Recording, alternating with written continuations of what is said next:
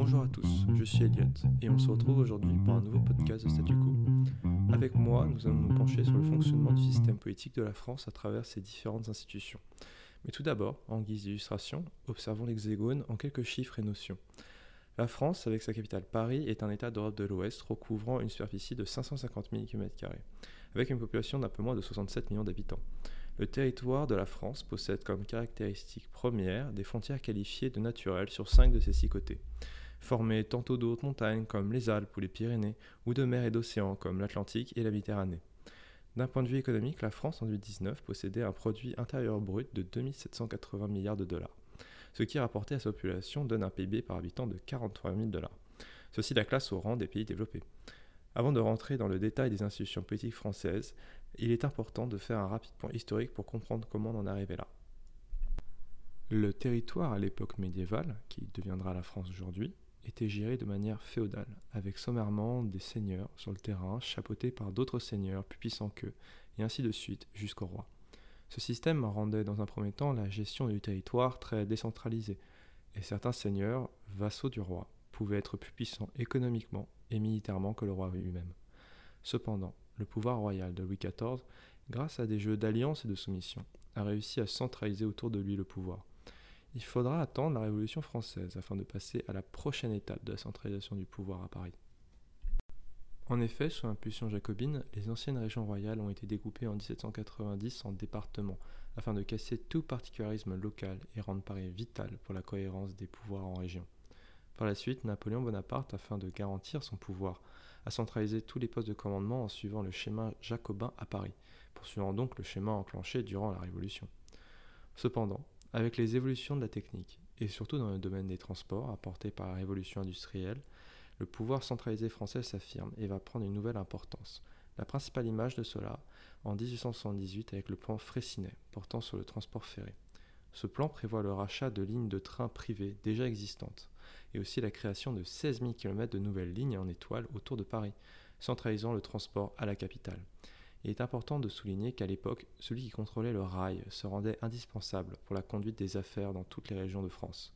Le système de centralisation a survécu dans les instances républicaines jusqu'à nos jours. Voyons donc maintenant en détail le système politique français de la Ve République. Les rôles des institutions actuelles de la Ve République sont régis par la Constitution française écrite par Michel Debray. Elle est rentrée en fonction le 4 octobre 1958. L'écriture de cette constitution s'est faite sur fond de crise sécuritaire en Algérie française et la faiblesse d'action des gouvernements mis en place sous la Quatrième République. Cette situation d'urgence générale se retrouvera, nous le verrons, dans la nouvelle constitution. Comment fonctionnent donc les institutions de la France actuelle? Tout d'abord, la France est une démocratie. Cela implique que les trois pouvoirs que sont le législatif, l'exécutif et le judiciaire sont séparés. Ensemble, nous allons nous intéresser à l'architecture des pouvoirs législatifs et exécutifs. Tout d'abord, le pouvoir législatif, c'est-à-dire le pouvoir d'écrire de la loi. En France, est géré par deux chambres parlementaires, l'Assemblée nationale et le Sénat. On appelle le fait d'avoir deux chambres parlementaires un système bicaméral. L'Assemblée nationale est constituée de 577 députés élus au suffrage direct et le Sénat, quant à lui, est composé de 348 places et les sénateurs sont élus par les maires, c'est-à-dire au suffrage indirect. Ces deux chambres peuvent créer de la loi en déposant une proposition de loi. Cette proposition, pour être mise en place, doit être votée par les deux chambres dans les mêmes termes. Mais il arrive souvent que le Sénat et l'Assemblée nationale soient de couleurs politiques différentes, et on observe un système de navette parlementaire entre les deux assemblées, où le texte est amendé par l'un ou par l'autre. Cependant, l'Assemblée nationale a finalement le dernier mot en cas de blocage. Le gouvernement peut aussi créer de la loi via le Parlement, en lui proposant un projet de loi. La seule différence entre le projet et la proposition est la provenance originelle de la loi, c'est-à-dire soit du gouvernement ou du Parlement. Il est indiqué que le projet ou la proposition de loi, pour être adopté, suivent le même chemin législatif, comme nous l'avons vu précédemment. Il est à noter qu'une dernière institution peut bloquer une loi votée par le Parlement. C'est le Conseil constitutionnel. Le rôle de ce Conseil est de contrôler la constitutionnalité des lois et que le Parlement ne légifère pas sur tout. Cela a pour but que le Parlement se concentre sur les grandes questions comme les libertés publiques et ne perd pas de temps dans les projets de détail. Ce Conseil peut aussi retoquer des lois votées et les rendre caduques légalement. Nous pouvons indiquer que depuis 2008, un simple citoyen peut demander au Conseil constitutionnel de vérifier la constitutionnalité d'une loi déjà en application via une question prioritaire de constitutionnalité plus connue sous le nom de QPC. Observons la composition et les pouvoirs de l'organe exécutif de la Ve République. Le rôle de l'exécutif est d'appliquer les lois émises par le législatif.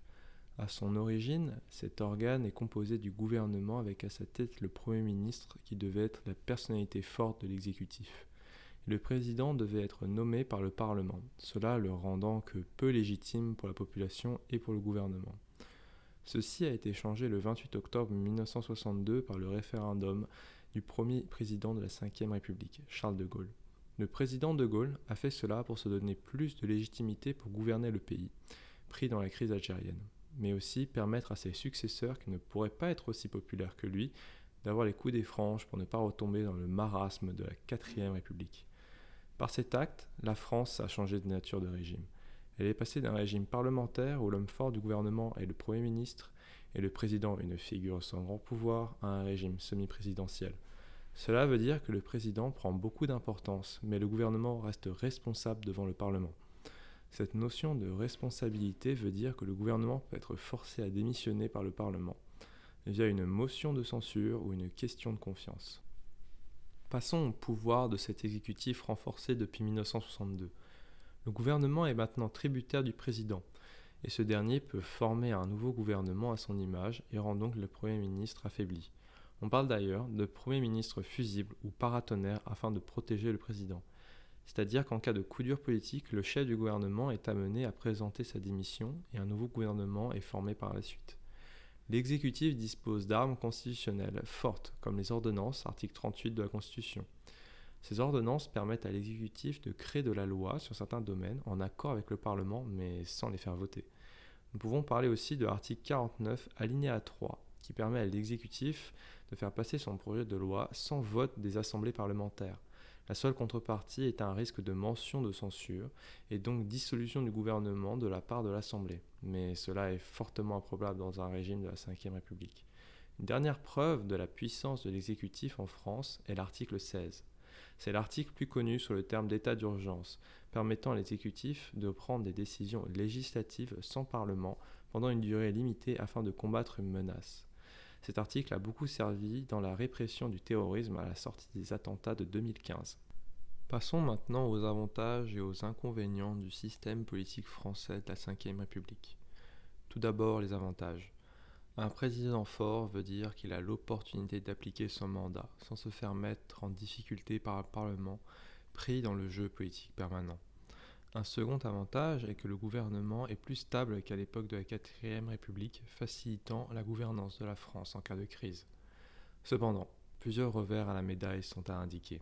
L'élection du président au suffrage universel. Il est considéré comme une méthode d'élection dite césariste ou napoléonienne, pouvant mettre au pouvoir des despotes qui, galvanisés par une émulsion populaire, peut s'arroger tous les pouvoirs. Un autre défaut qui est fait à la Ve République et les armes constitutionnelles du président, au premier rang duquel le 49-3. Cette arme constitutionnelle est vue comme une arme dite antidémocratique, car l'exécutif peut faire taire le Parlement et faire passer toute loi dite impopulaire.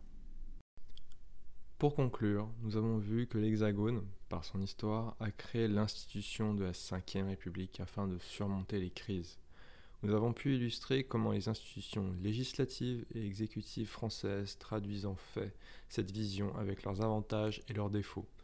C'est ici que s'achève notre tour de raison du système politique français. Merci d'avoir écouté jusqu'ici. On se retrouve la semaine prochaine avec Chloé pour un nouveau podcast de Statu Quo.